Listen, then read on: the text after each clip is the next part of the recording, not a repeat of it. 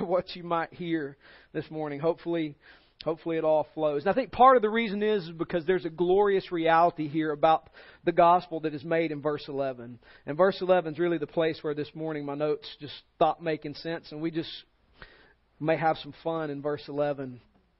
Noteless joy, okay?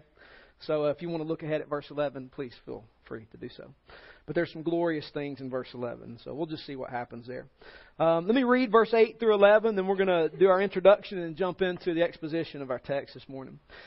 Now we know that the law is good if one uses it lawfully.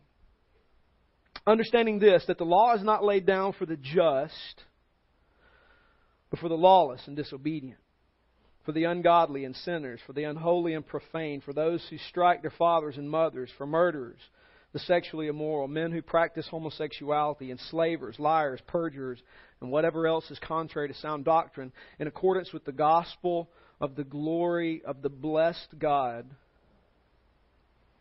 That's still blowing my mind. The blessed God. That's what's blowing my mind this morning. I'm just I'm I'm hung there and can't get over that. I saw I'm totally like rabbit trailing. I saw a license plate this morning driving here. It said blessed, and I can't. Blessed is applied to God here. I'm just careful about how I use the word blessed in regard to me.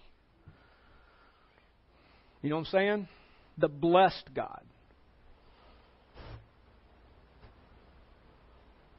In accordance with the gospel of the glory of the blessed God with which I have been entrusted. When we were together last time in Timothy two weeks ago, we saw that there were some teachers in verse three through seven that have been teaching speculative teachings that aren't rooted in the correct exposition of the text. And, and, and this is just something for you to just chew on here. As you grow in reading your Bible, you are going to find yourselves having to self-correct the rest of your life. There's nobody in this room who has arrived. Okay? And we're going to read texts. We're going to make conclusions. We're going to wrestle with them. There's some hard texts to read in your Bible. If you've got it figured out, please come talk to me, because you and Jesus need to instruct me a little bit more. And so we're always being challenged to exposit correctly and deal with the text well. And we've seen that there are some teachers who've been teaching speculation rather than the deep rooting of the biblical text. We discovered some tools the last time we were together to help us avoid believing false teaching as well as propagating false teaching. And recap those very quickly. Number one, don't presume to be a teacher flippantly, James three one. That should be carefully approached. James tells us we should not presume to be teachers, for those who do will incur a stricter judgment. It is a deadly serious thing to stand and say, I'm speaking on behalf of God. So don't flippantly take that role on. Number two, don't come to expositional conclusions using extra biblical texts. If you have to have a specialized degree, documents outside of the Bible,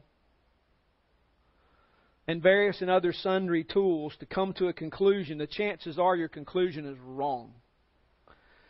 If a regular pastor with no degree in China can't come to the conclusion I came to with my master's degree, there's a good shot I'm wrong and he's right. And so don't come to expositional conclusions using extra biblical text. Use Scripture to interpret Scripture. We must be able to come to biblical conclusions using the Scripture by Holy Spirit teaching. Men, women, children, boys, and girls using the Bible by itself. Number three, don't build theological systems on obscure passages of Scripture, particularly on obscure single verses. Number four, leave your agendas on the table, or better, at the door. Don't go to biblical texts looking to justify your conclusion. Go to the text with a blank agenda and let the text fill your agenda. Don't use the Bible like Adolf Hitler. Number five, gather with the people of God to be equipped. Worship and filter your study through community and submit to biblical leadership. And so that's what we saw as some tools to help us navigate. The problem is not the law from which the teachers were teaching. The problem was not the law from which the teachers were teaching. The problem was with the teachers whose hearts were not pure, whose consciences were tainted and their faith misplaced. False teachers seem to love teaching more than the God they are teaching about. And so therefore their consciences are foggy due to the lack of purity and their faith being more like, like witchcraft that produces their desires rather than unwavering trust in the God of the Bible that's constructed on evidence from Scripture and hope that the Father of all things has provided. So Paul, rather than leaving us with this impression that somehow the law was the problem, comes down to verse eight and he helps us to see that the law is actually good.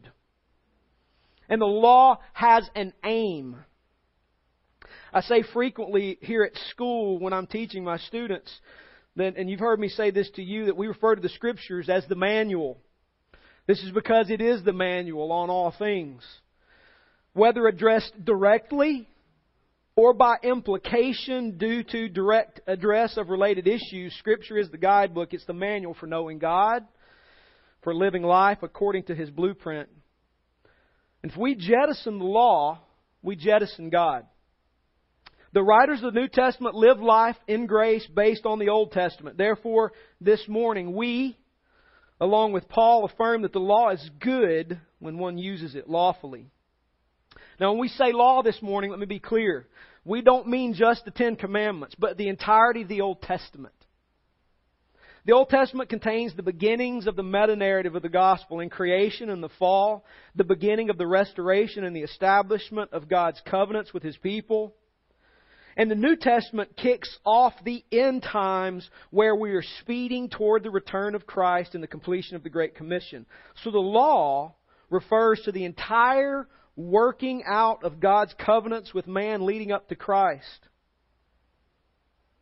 Then the New Testament reveals Christ fulfilling the law and commanding the invasion of all nations with the gospel. So this morning when Paul says the law, he means the entirety of your Old Testament. So let's take a look at what the right use of the law means, okay? Point number one from verse eight. The law is beautiful when used as it's intended. The law is beautiful when it is used as it is intended. The phrase here says, now we know that the law is good if one uses it lawfully. The word law is nomos. Its descriptor, kalos, means beautiful or good. So it's actually appropriate to translate the word kalos as beautiful as well as good. The nomos, the law, is kalos. It's beautiful if one uses it nomiomos. The law is beautiful if one uses it lawfully. The law is gorgeous if one uses it as it's intended to be used. Paul affirms the beauty of the law used properly. This implies that the law has a proper use and a very good and improper use, exactly. So before ever launching into a passionate pursuit based on a misuse of Old Testament texts as a biblical mandate for your particular passion, be very careful, lest we step into the camp of those who were teaching speculation and misleading people. The text is not intended to be used as a launching point for your thing. Rather, its intention is to show you the glorious truth of the gospel. Make sure you understand. This is Bible study hint, Bible study note. Understand the author's intent. All biblical interpretation begins with understanding the author's intent. Now, there's a worldview's total rabbit trail. Deconstruction. Who's, who knows about deconstruction? We got like one, two, all right, three, four, some brave people finally raising their hands. Deconstruction is an idea gained in the Middle Ages or sometime around the Enlightenment, more accurately, that the idea in literature is it is impossible to uncover in writing the author's original intent. So therefore, interpretation began to be more about the interpreter rather than the object of their interpretation. Such as the idea of when you go to, to if you watch this in, in the development of art even. Art began first off, first off as a depiction of reality.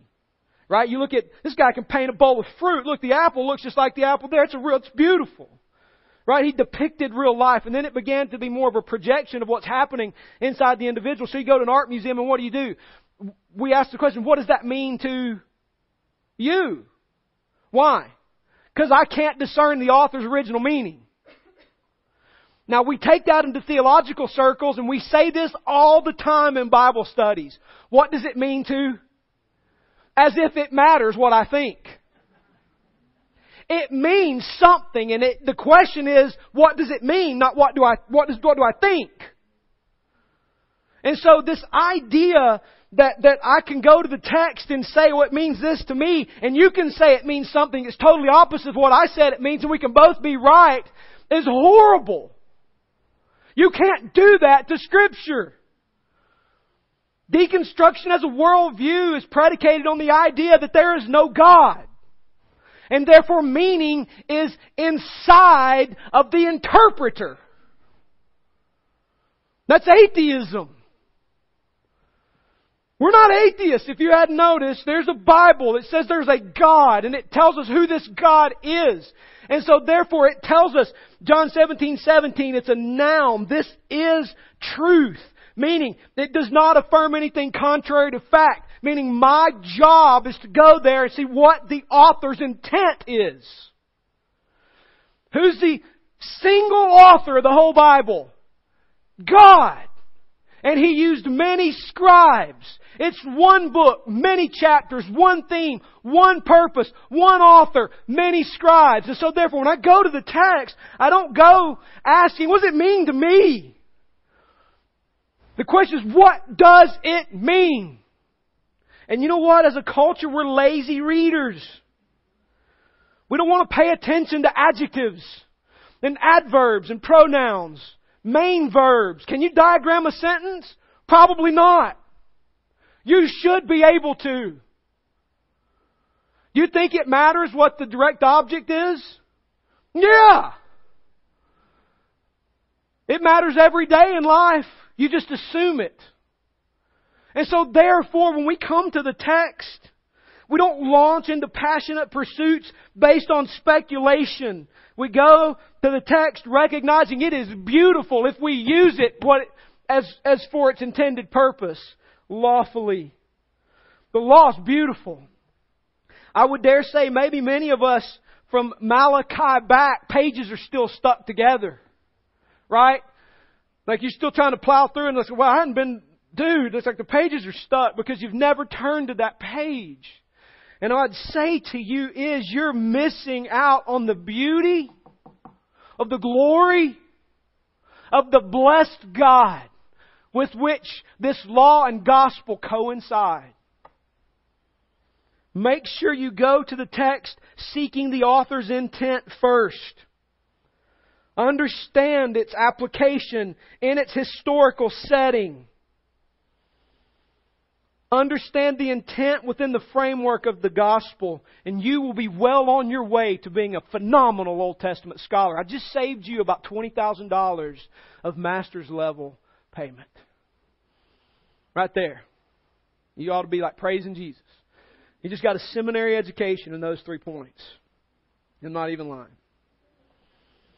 So the law is beautiful, Paul says, if one uses it lawfully. If one uses it as it is intended. Which leads us to verse nine and ten. The proper use of the law. Paul says in verse nine and ten, he, he ends, now, the, now we know the law is good if one uses it lawfully, comma, understanding this, that the law is not laid down for the just, but for the lawless, disobedient, for the ungodly and sinner, for the unholy and profane, for those who strike their fathers and mothers, for murderers, the sexually immoral, men who practice homosexuality, enslavers, liars, perjurers, and whatever else is contrary to sound doctrine. Paul starts off verse nine and ten helping us to understand the proper use of the law by saying, understanding this. Meaning, in order to use the law properly, you must understand what he's about to say. He says the law is not laid down for the just. So, the first step in understanding the law is to understand that it is not laid down for the just. It isn't given for those who are righteous. So therefore, who is it for? All of us. All of us. No one is exempt from its usefulness. It's not laid down for the just. None of us apart from Christ is just. Therefore, the law is for everyone. And Paul gives a list of all the categories that we all fall into. He says the lawless, the anomos, those who have no law, those with no sense of boundary, those with no sense of a fortification with which they can pass, the lawless, the disobedient, those. The word literally means those who do not subject themselves. So therefore, if you're disobedient, you're not subjecting yourself to proper authority. Meaning, you may not be breaking a specific rule, but if you're not subject to someone, you're disobedient. The ungodly, which by the way, we're all already condemned. We got through two. And we all fallen into a category. The ungodly, those literally without worship. The sinners, those who miss the mark. Anybody already been condemned? Already today? Yes, alright, we're already there. The profane, those who are unhallowed, literally barred from the threshold of the temple. Those striking their father or mothers. And what he begins to do now is he lists some specific decalogues, some specific Ten Commandments. Commandment five, to honor your father and your mother, right? Those striking fathers and mothers. Murderers, commandment six, don't murder. The sexually immoral, commandment seven. Those who practice homosexuality, commandment seven. Enslavers, literally those who steal humans, commandment eight.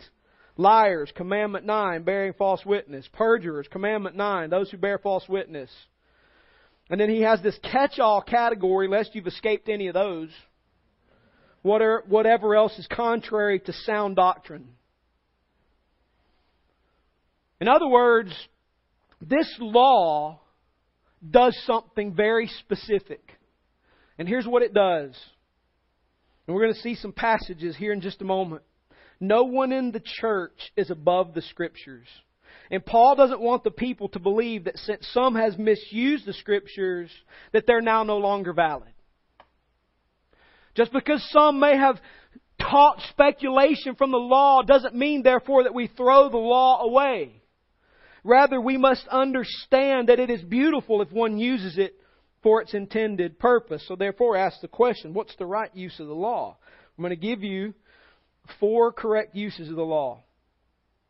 Number one, the law serves to reveal sin and lead us to Christ. What did that list just do for you?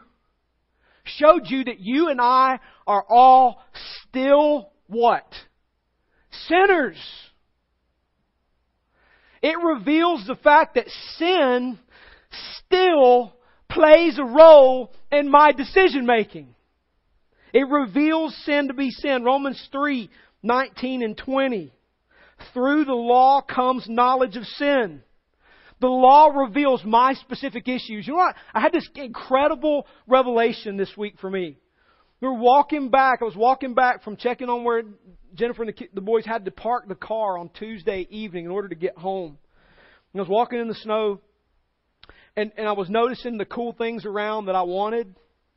And I realized something, that all the little sins that I commit are really not the object of my root issue. That's, those are fruit. I'm a coveter. I had this moment where it was no longer I sin like this and I sin like this. It was the root of those little fruits is coveting. I'm a coveter. I want everything everybody else has. And I had this moment where I was like, dang, that's, that's, that hurts. That's deep. That, that cuts down to the quick of who I am. And, and, and the reason is because I've been reading this all week, and I've been reading the stuff all week, and I realized I'm just a blasted coveter. Like, I make the top ten. And it revealed my issue.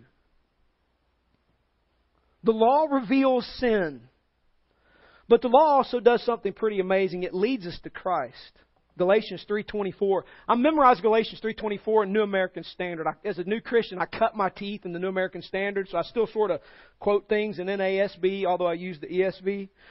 And the E S V does an okay job of translating it. The N A S B, if you ever just do a Bible study note, if you want just straight up Greek and Hebrew into English, so you can see word order, you're like a nerd like me, go get an N A S B. Awesome. It's wood and kind of hard to read, but it's like word order's intact. Like, it's like, here's the word, here's how you translate it, boom, move on. It's great. And and, and it, it translates Galatians three twenty-four like this. The law became our tutor to lead us to Christ. The law was my teacher to show me I don't measure up. And therefore I need a Savior. You ever read Leviticus? And you realize, I can't, I can't even get out of the book without being absolutely condemned. And there's there's a weightiness. You read it and it's not like, oh joy, I read Leviticus. There's this, ah... Oh, of nastiness. That's what, that's it. Yes, you are. I am. And it's my teacher to show me I need a liberator from the fall. Adam and Eve subjected me to the fall. I was born guilty, condemned. I need a Savior. It leads me to the Savior. It leads me to Jesus. Isn't that beautiful? Isn't that glorious? You read the Old Testament, you'll find yourself groping for salvation. And God is just good like this, that He will provide you a moment in the story of relief where He provides one. Every time. Even in Leviticus. Let me show you something that, that hit me this week in my Bible reading. It just happened to be in God's good providence where I was reading this week, Mark chapter seven, a good illustration.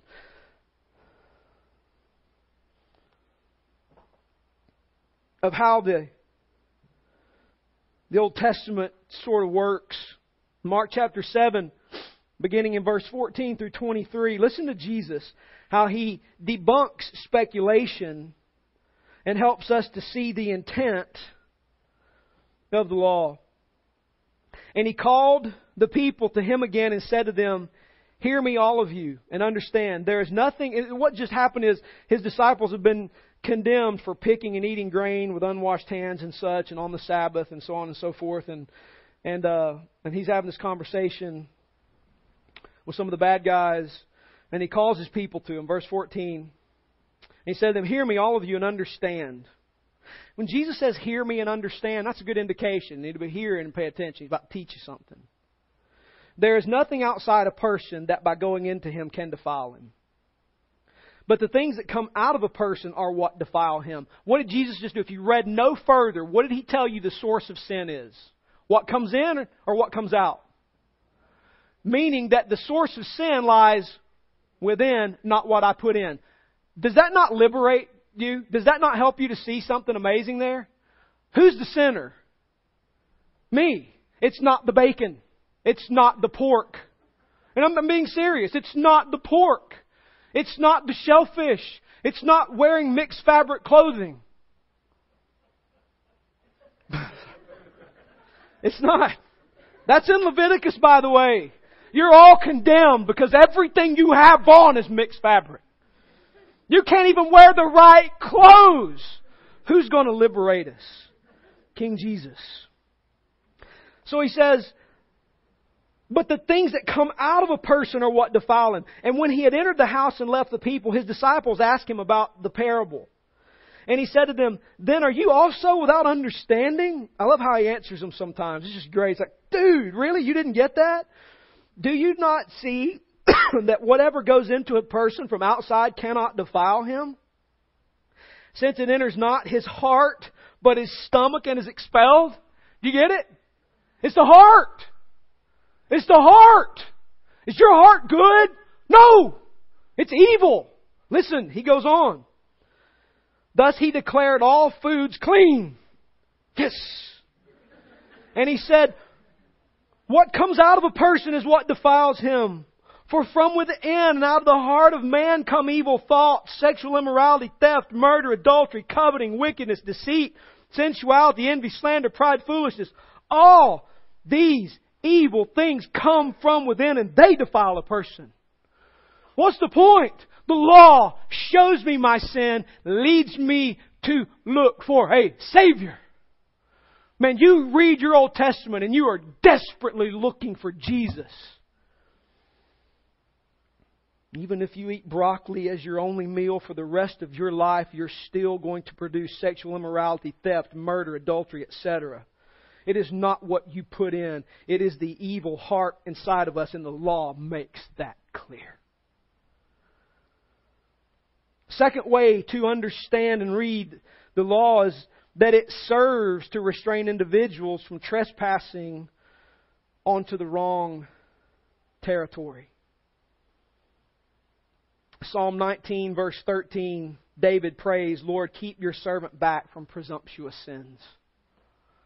You ever read Psalm nineteen and went, yeah, I need that bad.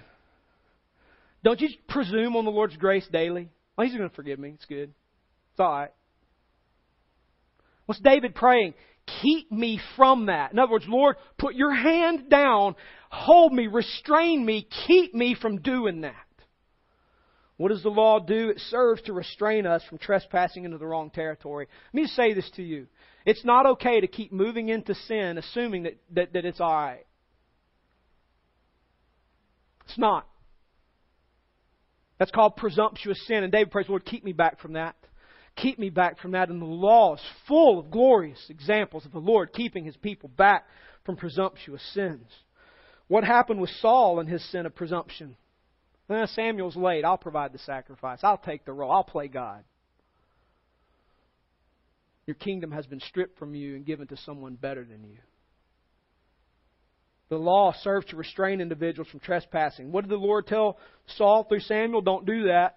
Stop. Stop. This is why I'm a terrible counselor. My concept of counseling is stop it. Write a check, leave it in the box on the way out. It was good. That was awesome. Like, that's efficient, man. It took all of ten seconds. Stop it, right? The law serves as a that kind of counseling sometimes. It tells us not to trespass into the wrong territory. Stop, hold back, don't do that. Don't presume on the Lord's grace.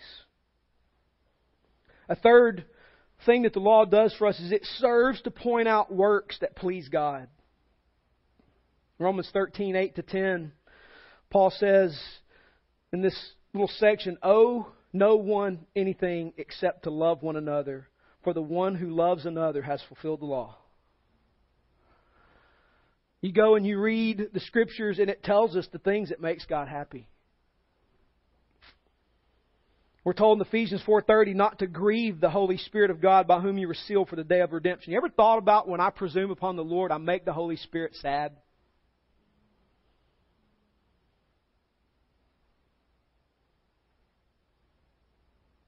So we read and we learn the things that make God happy.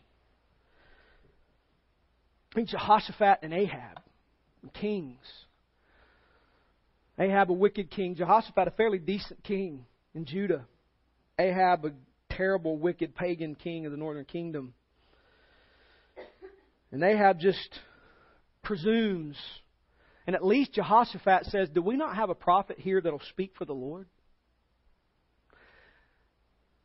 The law will teach us the things that please God. Can we hear from the Lord before we go off into battle? I think it's a pretty good idea, don't you? Yeah, I got this one guy, but he never says anything good about me. Go get him. Right? So the law shows us the things that please God. We learn in reading the law, and this is beautiful, to imitate the Father's passion. We learn to imitate His gentleness, and we learn to imitate His righteous wrath. And you know who we see this best illustrated in? Jesus. Jesus imitated the Father's passion by speaking boldly. You ever read Matthew twenty-three? That's some bold words spoken to the Pharisees. You hypocrites, you brood of vipers. You travel over land and sea to make a convert, and when you do, you make him twice the son of hell that you are. That's bold. That's rough. That's Jesus. But then He also imitates the Father's gentleness by gently healing those who were hurt. And man, then Jesus imitates the Father's righteous wrath by turning over tables and chasing people with whips. You read that one? I love that one. That's one of my favorites. My that sort of, I'm I'm down with that. I can I can fulfill that naturally. I don't even need much help for that. That's let's get in the flesh. I can pull that one off. But we learn to imitate the Father's passion, gentleness, and righteous wrath. The law teaches us the things that please God. You know, God wants you to be passionate about some things. He wants you to be gentle about some, and He wants you to be angry about others. The Bible never tells us to not be angry. It says, do not sin in your anger, which means there is righteous anger. There are things you ought to be fired up about, and you ought to boldly speak about and stand up for.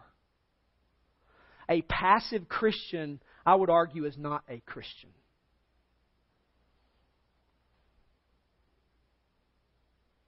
Fourth, the law serves to help us grow in relationship to the Father. The law serves to help us grow in relationship to the Father. Search the law to know Father well and to know what the Psalms call His testimonies. You ever read the Psalms and they say, your testimonies are a joy to my heart? Like, when I hear testimony, I think about, I think about the lady standing up in the little Southern Baptist church telling what the Lord has done for her. And you know what? That's right. Here's what the Lord has done for me. And when you read the Old Testament and the psalmist talks about your testimonies cheer my heart, what's he saying? He's saying all the people speaking about the glorious things you have done, they strengthen my heart. When I read about Joseph trusting the Lord in the Old Testament, I'm willing to, when I'm in prison, have a cheerful soul because the Lord makes no errors. What they intended for evil, God meant for good.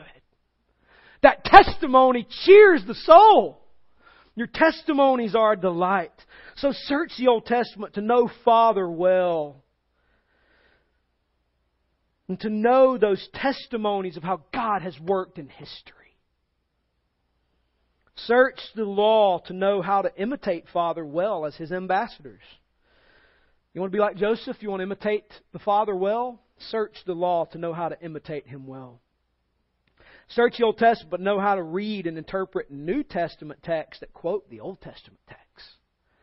You read New Testament that Paul like, whips out this quote from Leviticus and Deuteronomy. Jesus quotes Deuteronomy more than anybody.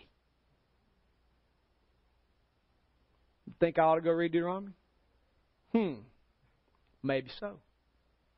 Maybe so. Search it to know how to read and interpret New Testament texts. Isn't the greatest thing that will ever happen to you is when, when at some point in the future, when you're reading over the New Testament, and you're like, dadgummit, I've read that somewhere before, and it clicks. Like, wait, that's Zephaniah. And you realize, wow, that's how Paul read that. Meaning if Paul interpreted Zephaniah that way, then I, hey, he just showed me how to read my Bible. Yes. Yes. A thousand times yes, please. When the New Testament quotes the Old Testament, he just showed you how to read your Bible. It's a self-contained seminary class. Free. Amazing. Search it to know how to read and interpret New Testament texts. Third point. I've had one point, two point, now third point. And this is verse eleven. This is where I may have to, we'll see. We'll just see. The proper use of the law, this is, this is crazy, still blowing my mind, is in harmony with the gospel. The proper use of the law is in harmony with the gospel. See if, see if that point makes sense. Verse eleven, he ends verse ten with a comma, whatever else is contrary to sound doctrine, comma, in accordance with. Now I understand the word accordance means in parallel with, on the same page as, saying the same thing as, in accordance with the gospel. Does that blow anybody else's mind, or am I just missing something? That this law, this Old Testament, is in accordance with, on the same page as, parallel with, saying the same thing as the gospel. Wow. Does, does, any, does that change how you talk about Jesus to people who don't know Jesus? I think it might need to. I tell this story sometimes at school, and, and I don't know that I've told you before, so pardon me if I've if I've told you this before, but I've, I've talked to certain people before about the gospel, and I remember telling this guy one time that Jesus came to die for him, and his response was like, "Oh man, I'm so sorry. I'm sorry, man. I'm sorry about that. Who, why did he die for me? Like, who's Jesus, and why did he have to die for me? I'm I'm okay." The idea that he has a problem. It's totally not even there. Totally not even there. It's not even in his framework of thinking that he's a sinner. As far as he knows, he's good. I mean, he got the participation trophy when he was eight. He didn't do anything special, but he was there, so he gets a trophy. I'm good. Right? No, you're not. You're at war with God, and He's going to crush you. There's... Yeah, this is not good for you. The good news means there's some bad news. And the bad news is you're guilty of Adam and Eve's sin. And the Father's going to crush you for that. But the good news is this law that reveals my sin and shows me my need for a Savior is in accord with the gospel, meaning I need to be careful how I define the gospel. Like, it's not just some flippant two-point outline I work through. There's some truth that needs to be communicated. Notice he says, this is in accordance with the gospel of. The word of is fascinating to me. I love I love the genitive, in, in, and I'm sorry to do a Greek lesson for you here. It's the English of. It shows relationship to. It sometimes can define. That's called apposition. If you want to go get nerdy and look stuff up, it's they stand in apposition to one another. Meaning the two words on either side of the of define each other. Right? These These are in opposition to one another.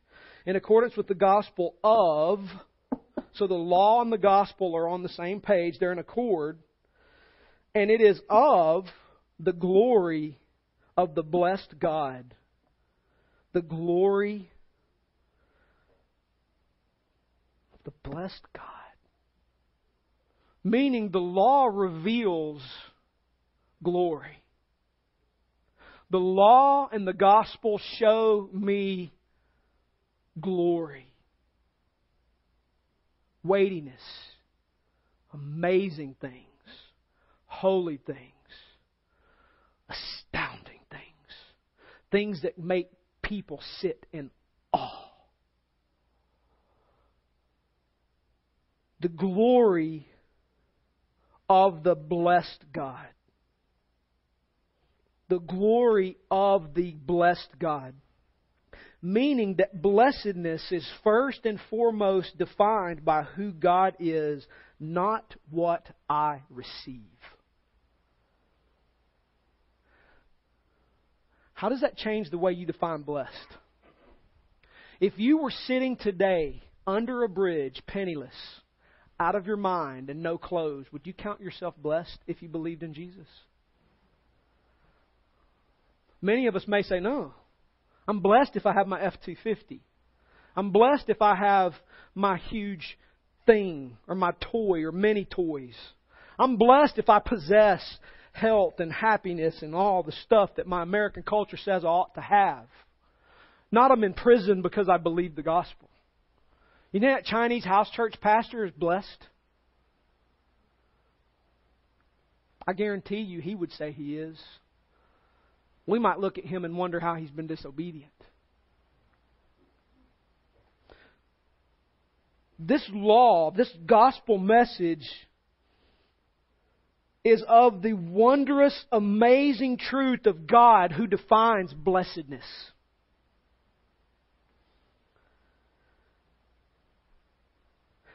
I put a little thing, if you're looking at the notes, just it's it's it's word study. It's from it's Greek lexicon on the word blessed. And this word differs from the word happy in that the person is happy who has good luck. From the root hap, meaning luck, as favorable, as a favorable circumstance. Did you ever realize the root of the word happy is hap, which means luck based on a favorable circumstance? Now, first of all, if you're a Christian, you have no business believing in luck. You believe in providence, right? There's no such thing as chance, right? The lot is cast in the lap, but it's every decision is from the Lord, meaning God's ruling history. It's not like, wow, lucky me, right? Blessed, blessed differs from the word happy. To be blessed is equivalent to having God's kingdom within. Aristotle contrasts the word blessed or blessed to one word that means the needy one. Therefore, blessed is the one in this world, yet independent of this world. Who's in this world, yet independent of it. His satisfaction comes from God and not from favorable circumstances. Now, here's what's crazy here. This is what's blowing my mind. Paul's not speaking about us being blessed. He's speaking about God being blessed. In other words, He, God Himself, is the one who is not of this world, yet He is here with us in this world. Transfer that to the Christian life. We find ourselves blessed if we walk in Christ regardless of our circumstance, because we have the one who defines what blessed is. This is why the church flourishes under persecution. It's because they recognize, I have Jesus, and that's all I need. We have Jesus and everything else and are miserable. Meaning we're not blessed because we've yet to understand the full implication of the gospel, of the glory of the blessed God. Jesus changes everything. He's a game changer. He's not a get-out-of-hell-free card. He's not a chain to yank to get God to give you more stuff. He's not your good luck charm. He is everything. And if you have Him, you have everything. And Paul says this is in accord with the law. Can you think of some examples in the Old Testament who lived that out? Man, I got a list a mile long. Joseph. Abraham, Isaac, Jacob. What about some of the prophets? What about Isaiah, who was cut in half? Was he blessed? Yeah. Yeah, he was. Absolutely. And Paul says that this law is in accord with this gospel that we preach. Hey, how does that transfer how we talk about the gospel in a prosperous culture? That changes your strategy, doesn't it? I'm not presenting Jesus as a means to get anything. If I get Jesus, I get everything. And you got to be careful how you hear that. Because in a Western mind, you hear that as if I get Jesus, I get stuff. No, no, no, no. If you get Jesus, you get everything because Jesus is everything. So if you have nothing, you've got everything. That's a game changer, y'all. Paul says that's the right use of the law. That's the proper use of the text. Not speculating, not building false teaching on obscure passages, but centering down on the glorious truth of the glory of the God who defines what it means to be blessed.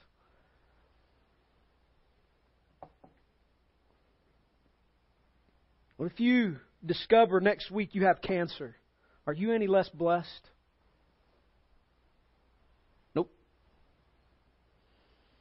because this book tells me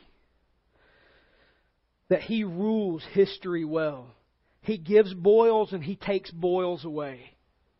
He gives life and He takes life. And He works for the good of His people, come what may. And if I have cancer in Jesus, I have everything.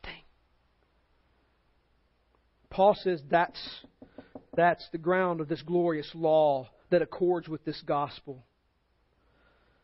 And then and finally, Paul says, with which I have been entrusted. Paul's been entrusted with this gospel message. And you know what? We have been too. You've been entrusted with this law, this gospel, this truth. And so therefore, we who've been entrusted with the gospel need to love it, know it, and guard it. We must become experts in using it to preach Christ. One of my favorites is Acts eight, twenty-six to forty, when Philip preaches from Isaiah to the Ethiopian servant, the Ethiopian eunuch. He can show him his lostness. He can show him his war against the Father. He can show him the Father's love to send the Son to die and rise so that he can be restored to the Father. We've been entrusted with this gospel. And church, check this out. It is, it is the epicenter of everything we are. Everything must center around on that truth. If it doesn't, it's useless and worthless. No good. So I say to us in conclusion this morning, as we wrap up this section, let God's people, let us revel in this glorious gospel, this glorious, beautiful gospel of this blessed God that has been revealed cover to cover. Let's revel in it. We have Scripture that tells us all we need to know. Father has not left us without witness. A tattered Bible, tattered from page turning and seeking God, belongs to a life that is well ordered, regardless of how it looks on the outside. We have the manual that teaches us this glorious truth of the blessed God. He's given us what we need to know. We have a glorious message that we need to revel in. By the way, the reason you're not counted a sinner today, if you're in Christ, is because Jesus fulfilled that law for you. All of my coveting He paid for. Past, present, and future. And so therefore, this glorious message needs to be reveled in. You know what that does for you? That makes me say, thank you. It's all I got. I can bring nothing to the table. I, I can't pay for it. I can't even put on the right clothes. How much more earn favor before God? So I look to Christ and say, thank you. And you know what we do in sort of a roundabout way when we sing? We're saying to the Lord, thank you.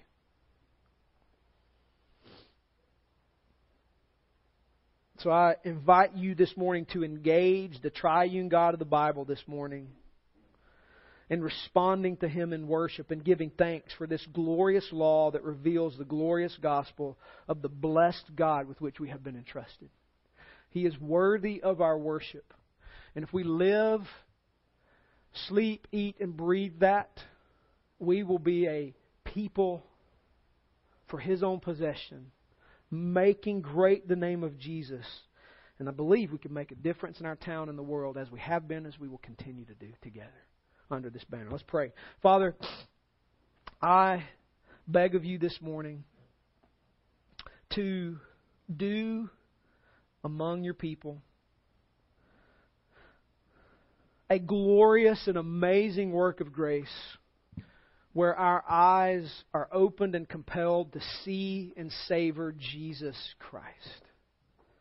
Holy Spirit, please rule well. Please search hearts. Please show us our sin. Please show us our need, continual need for a Savior. Teach us how to walk away from sin and walk to holiness. Produce in us a greater desire for holiness than for sin. Teach us how to order our days and our hours and our moments. Teach us how to please you and how not to make you sad. Teach us how to desire the things that make you happy. Teach us how to speak boldly. Teach us how to speak gently. Teach us when we need to be angry. I pray that you would put that in us and do that work in us and help us to be patient with each other as we grow in all that. Lord, that's a lifetime dream. And Lord, I have a hunch we'll all be working on that when we are completed, either at our death or at the day of Christ Jesus. So Lord, work that in us, please. Again, I pray that you would come against the effects of the evil one. And I pray that you would release your people to make much of you today. Stir us, Lord Jesus. Stir us so that we can give you thanks and honor that is due to you.